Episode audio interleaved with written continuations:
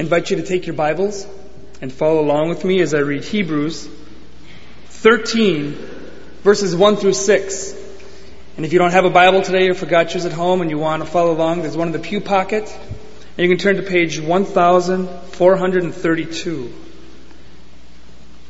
Hebrews 13, verses 1 through 6. Let love of the brother continue. Do not neglect to show hospitalities to strangers, for by this some have entertained angels without knowing it.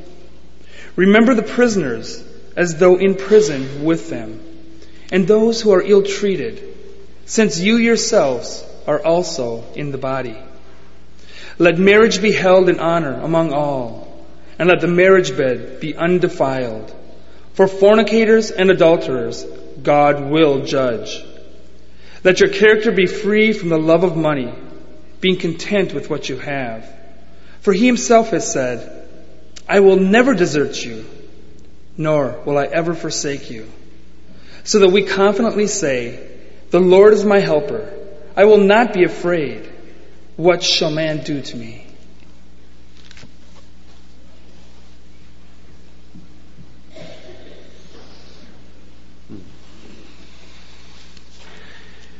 Father, as we move into this text now, I ask for your help.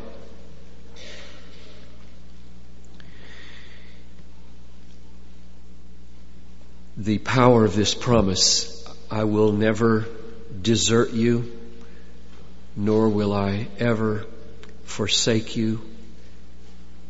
I'll be your helper, and you can confidently be fearless the power of that promise, if it were to grip us and if we were to believe it, if it were to sink down to the bottom of our being and govern all our emotional life, would revolutionize us into a most remarkable people who love each other, who love strangers, who love prisoners, who love the ill treated, who keep ourselves sexually pure and who are free from the love of money.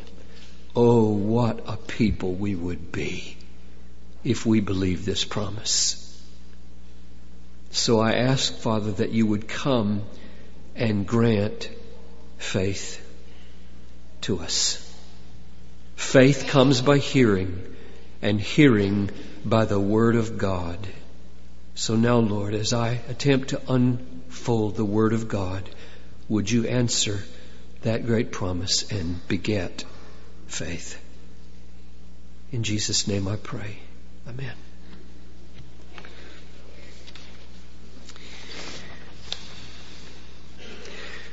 Last week I made the case that Hebrews is like a land that has broad valleys of doctrinal foundation and motivation and growing up or sticking up out of those valleys are peaks of practical exhortation, love, holiness, peace, righteousness, run the race, stand strong, hold fast.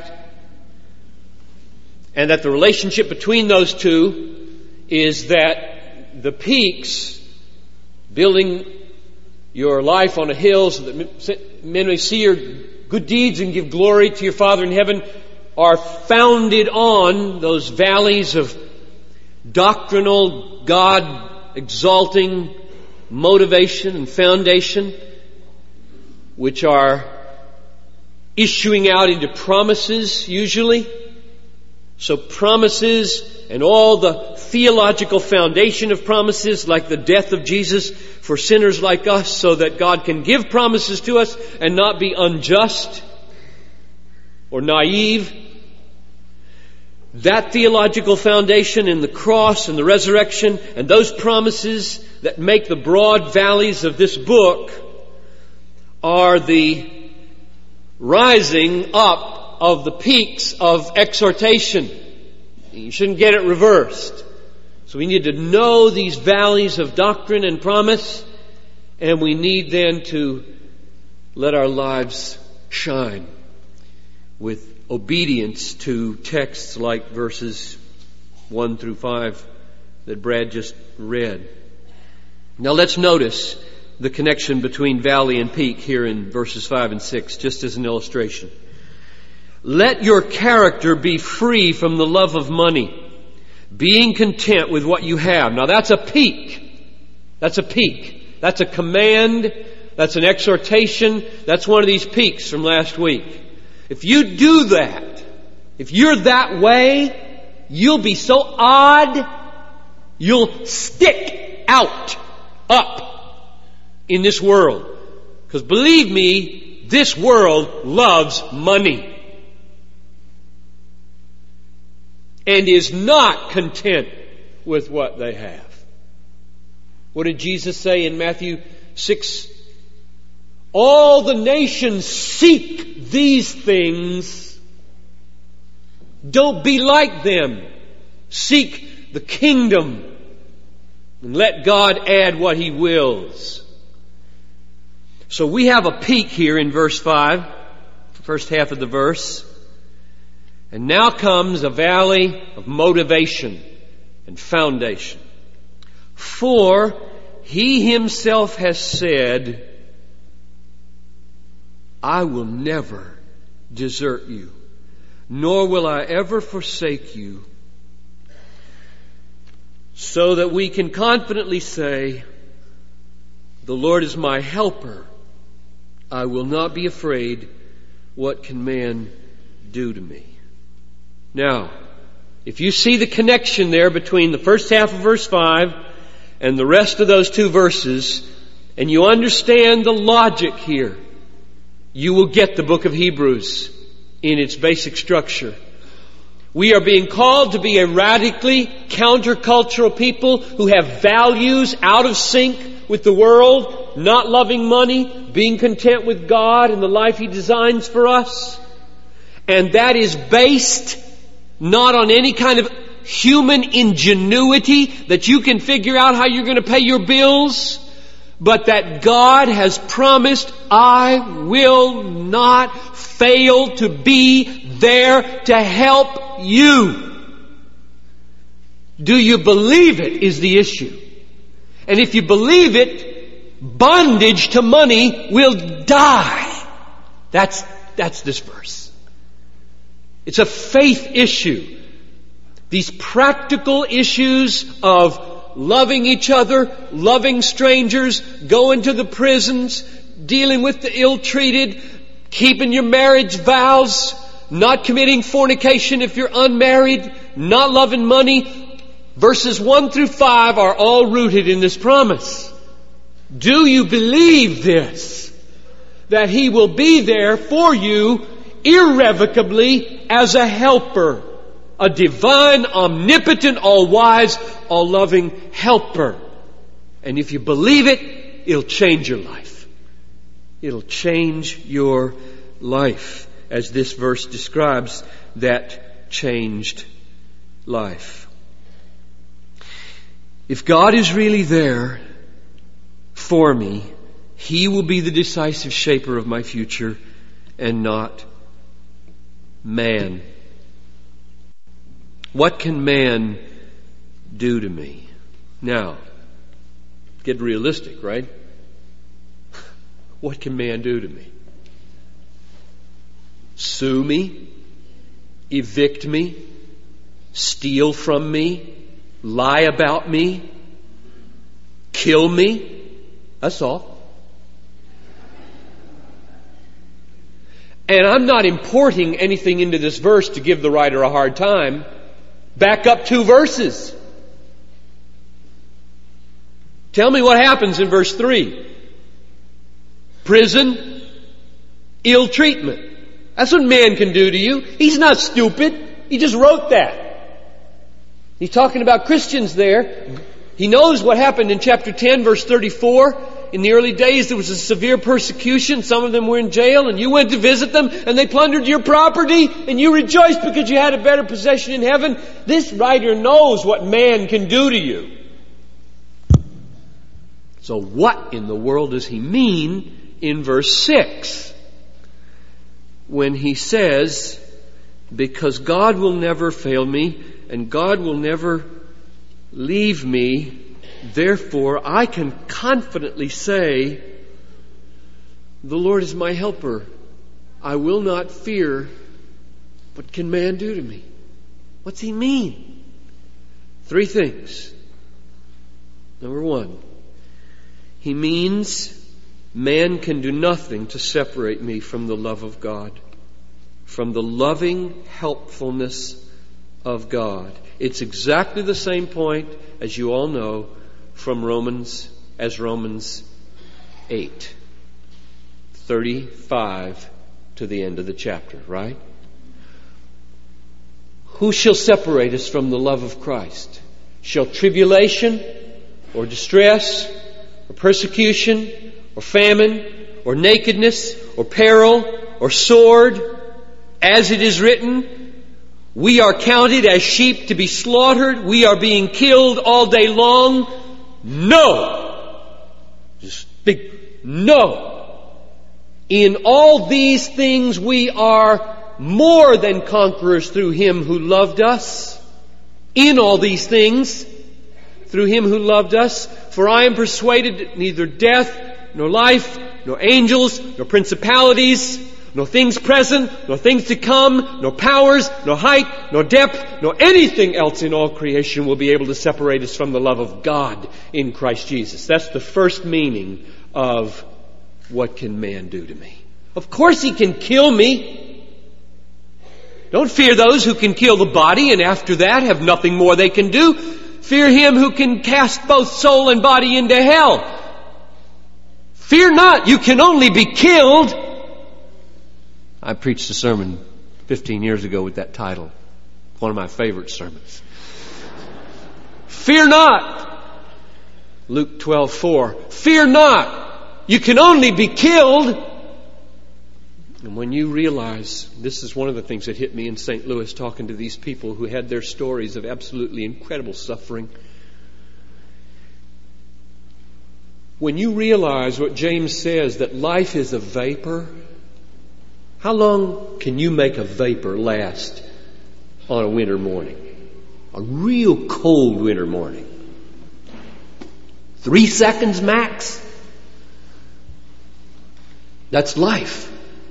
And if man can only mess you up for that, and God has the rest of it,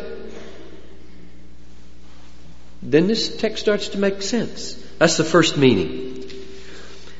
The, the second meaning is man can do nothing that God does not design for our holiness and peace. That's just two weeks ago. The sermon on chapter 12 verses 4 to 11 the disciplines of God. Man can do nothing that God does not design for our holiness and peace. Man may think he's messing up your life, but God is turning it for your peaceful righteousness. And the third meaning is man cannot do anything to us that by faith does not lead to everlasting joy with God. So, the way Hebrews says you should break the bondage of love of money, here in verses 5 and 6, is that you should believe that God loves you so much that He has committed Himself so irrevocably to be there for you, to help you. He, makes no promise that you'll get rich, and He makes no promise that you'll have no financial stress. Those words, nakedness and famine in Romans 8 are ominous are they not? And I believe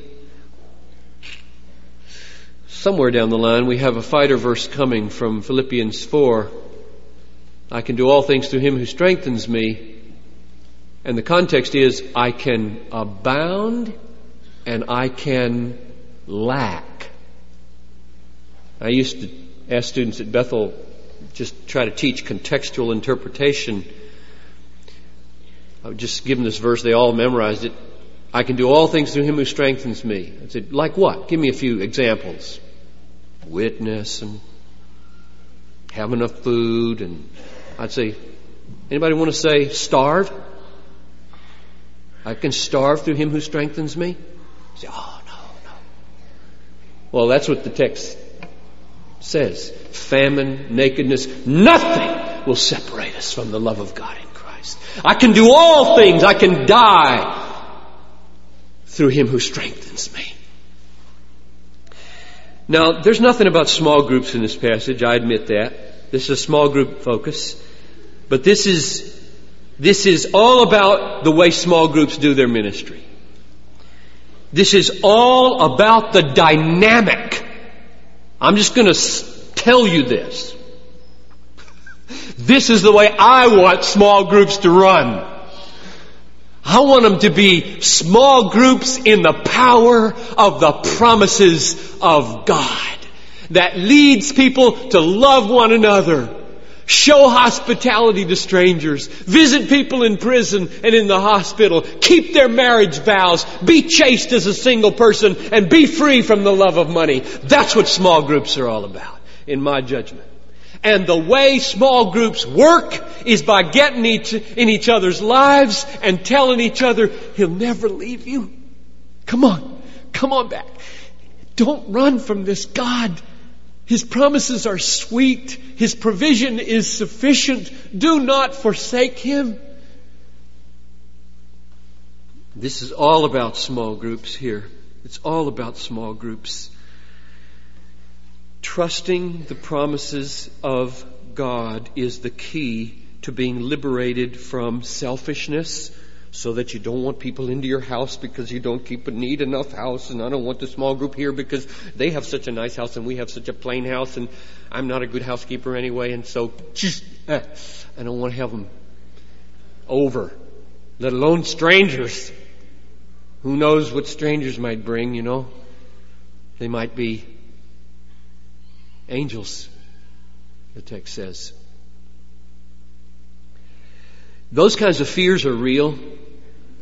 Most of us are not worrying all day long about martyrdom in America, but we worry about our clothes, our weight, our housekeeping, our accents, and our hair falling out.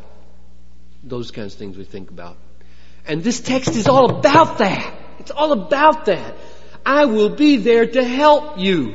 Would you get your resting off of money and off of self onto me and let me work for you in these practical nitty gritty things like whether you can handle a stranger in your house or whether you can go to a prison or whether you can help a wounded, ill-treated Christian and have some words for them. Now, if you doubt that the writer here has small groups in mind, let me just take you back to two texts. Maybe we'll just look at one of them. Go back with me to chapter 3, verses. Well, let's skip 3 and go to chapter. Oh, let's not skip it. Chapter 3, verses 12 and 13. Take care, brethren lest there should be in any of you an unbelieving heart. Now that means a heart that doesn't trust Hebrews 13, 6. 5 and 6. A heart that here's the promise, I'll never leave you, I'll never forsake you, I'll be there to help you, you don't have to be afraid, and doesn't believe it. And therefore gets real anxious about money, and real anxious about having strangers over, and real anxious and defeated about sex. So this text says, take care lest there be in any of you that kind of unbelieving heart leading you to fall away from the living God. But here's the remedy. Here is the remedy. Not John Piper's remedy, the Bible's remedy. But encourage one another, not just go to church on Sunday, Encourage one another day after day, as long as it is called today, lest any one of you be hardened by the deceitfulness of sin. Money, sex, selfishness, fear, harder and harder and harder until there is no more faith in any promise left. If you ask, how shall we then not succumb to that hardness and unbelief? The answer is small groups. We're not real nitty, we're not real sticky at Bethlehem about their shape, their frequency, their size, their curriculum. There's a huge latitude compared to the way some churches do it because we don't think we could make you do it the way we want it done anyway. And so what we want is principles to flesh themselves out in these small groups that are biblical as you see them working in the kinds of dynamics you have in your life. Yes to the promise of God. By the promises of God, Hebrews 3, 13, 5 and 6, we fight and triumph over the love of money. Yes. Standing on the promises I shall not fail. Though the howling storms of doubt and fear assail, by the living word of God, I shall prevail. Standing on the promises of God. But those howling storms sometimes knock you off the promises of God. That's the issue here. If the Bible presented the image of heroic individuals isolated with their Bibles, standing on promises and venturing into the world triumphant over all sin, we wouldn't have small groups. In fact, we wouldn't have church. That's not what the Bible pictures. The Bible pictures Christians falling down, getting up, falling down, getting up, stumbling all over the place, knock, getting knocked off the promises here and knocked off the promises there and starting to forget them here and, and doubting them there and fearing here and, and the Bible's remedy to that kind of sin and imperfection in all of us is not just back to the Bible. And I wouldn't minimize that. I'm a Bible man through and through. My job is the Bible. I love the Bible. There are two keys. Two keys, not just one key. One key is the big key called the Bible promise. Remember, remember uh, Christian in in the dungeon? He says, "How can I get out of here?" He's all discouraged in Pilgrim's Progress, and hopeful says, "You have a key." Take out the key called promise and unlock the dungeon of despair and walk out. But hopeful said that to Christian. That's a small group. Two makes a small group. There's no doubt that hopeful's walking beside Christian in Pilgrim's Progress.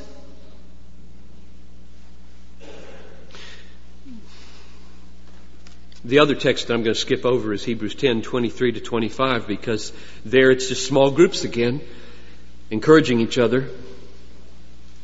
But the way I want to move things toward an end is to, is to flesh out the way this works for you a little bit. Let me just drive it home again from verse 5 and 6 and the way it relates to the preceding. There's a promise here. And the promise is I will never desert you. If you're my child, if you have put your faith in me and you have been born of God and you are among my elect, I will never, ever forsake you. Nothing can separate you from me.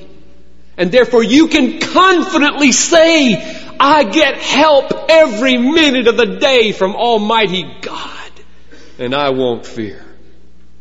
That's the promise. And then you back up because the promise begins with the word for in the middle of verse 5. And it becomes the ground of being free from the love of money, not cheating on your spouse, staying chaste as a single person, loving strangers and being hospitable and opening your house up even if you have to take the broom and go at the corners of your ceiling just before they come.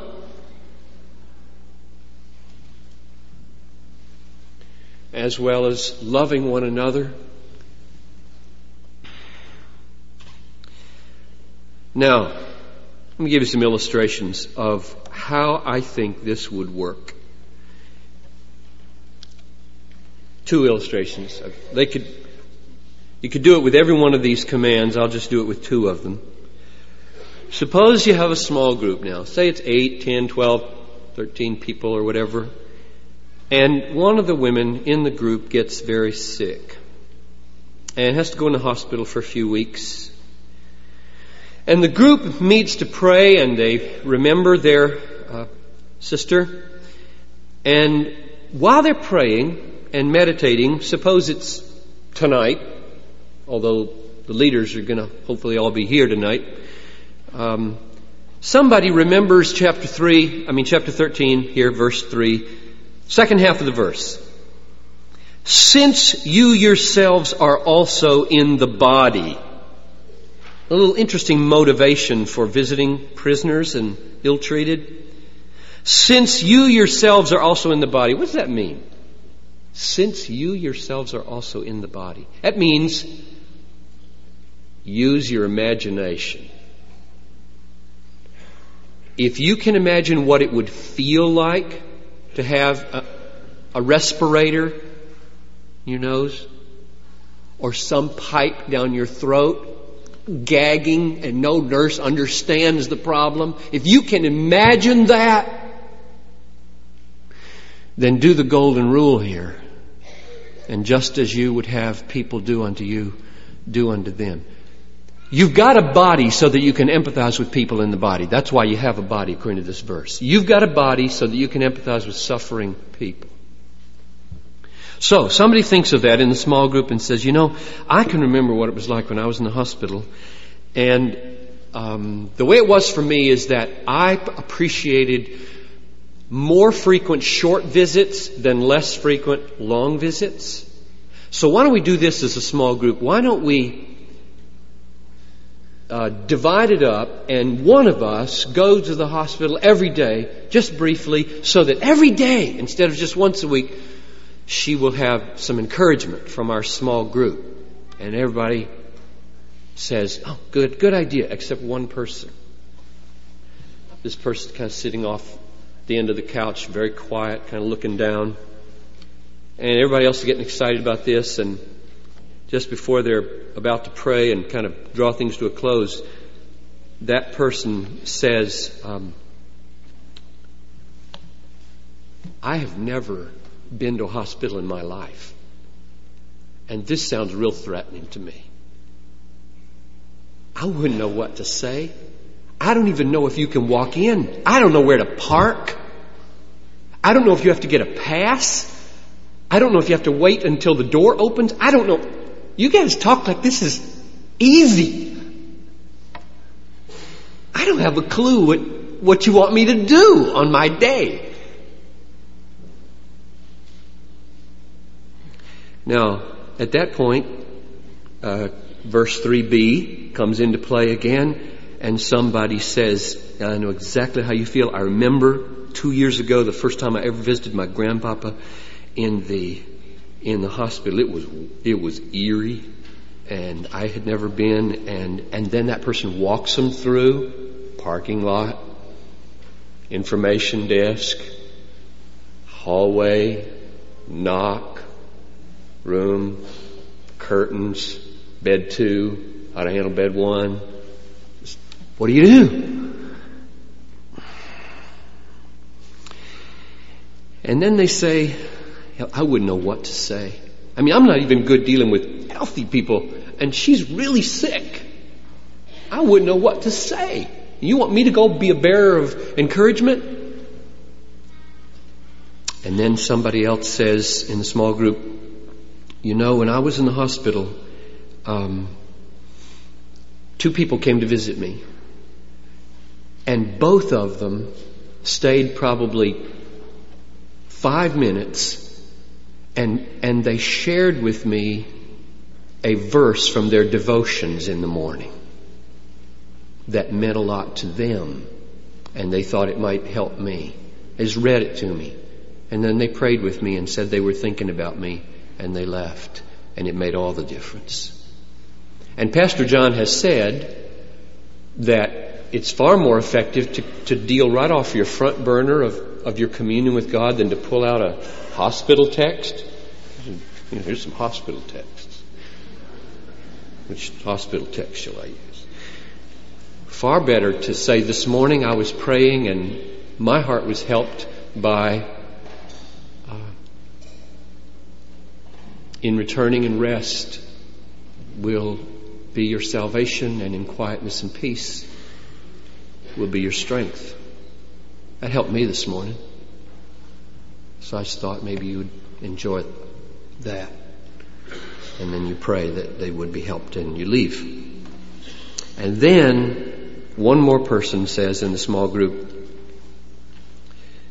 you know, this really comes down to a, a faith issue for all of us, doesn't it? Because we all feel this way.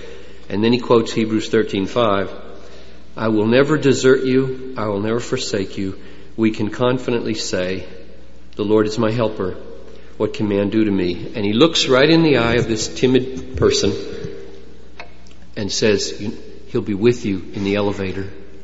And he'll be with you as you walk down the hall with the funny smells and He'll be with you as you knock on the door, and He'll be with you as you walk up to the bedside, and whatever you encounter, if she's asleep or if she's vomiting,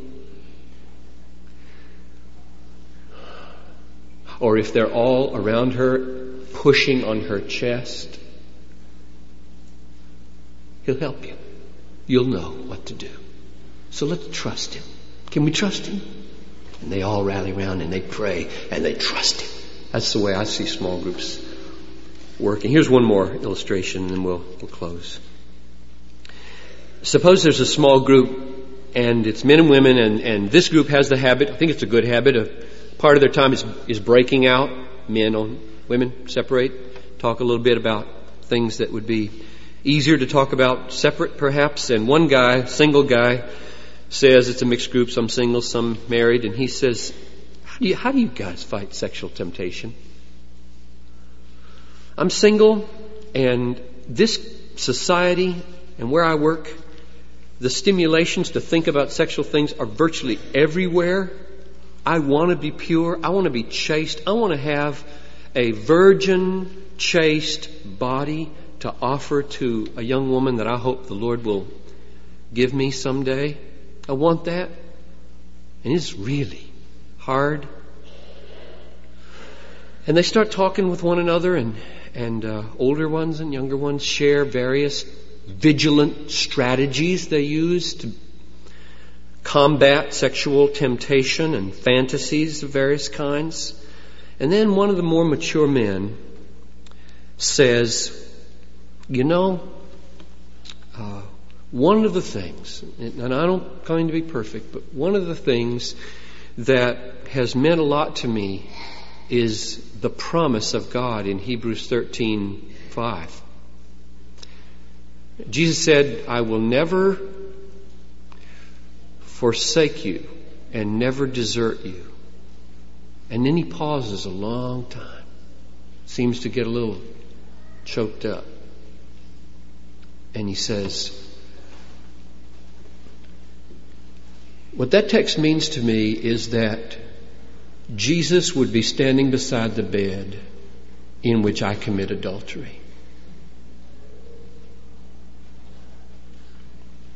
And Jesus is standing beside me with his hand on my shoulder as I download things from the internet. And I came to see that if I love him, I can't do that to him.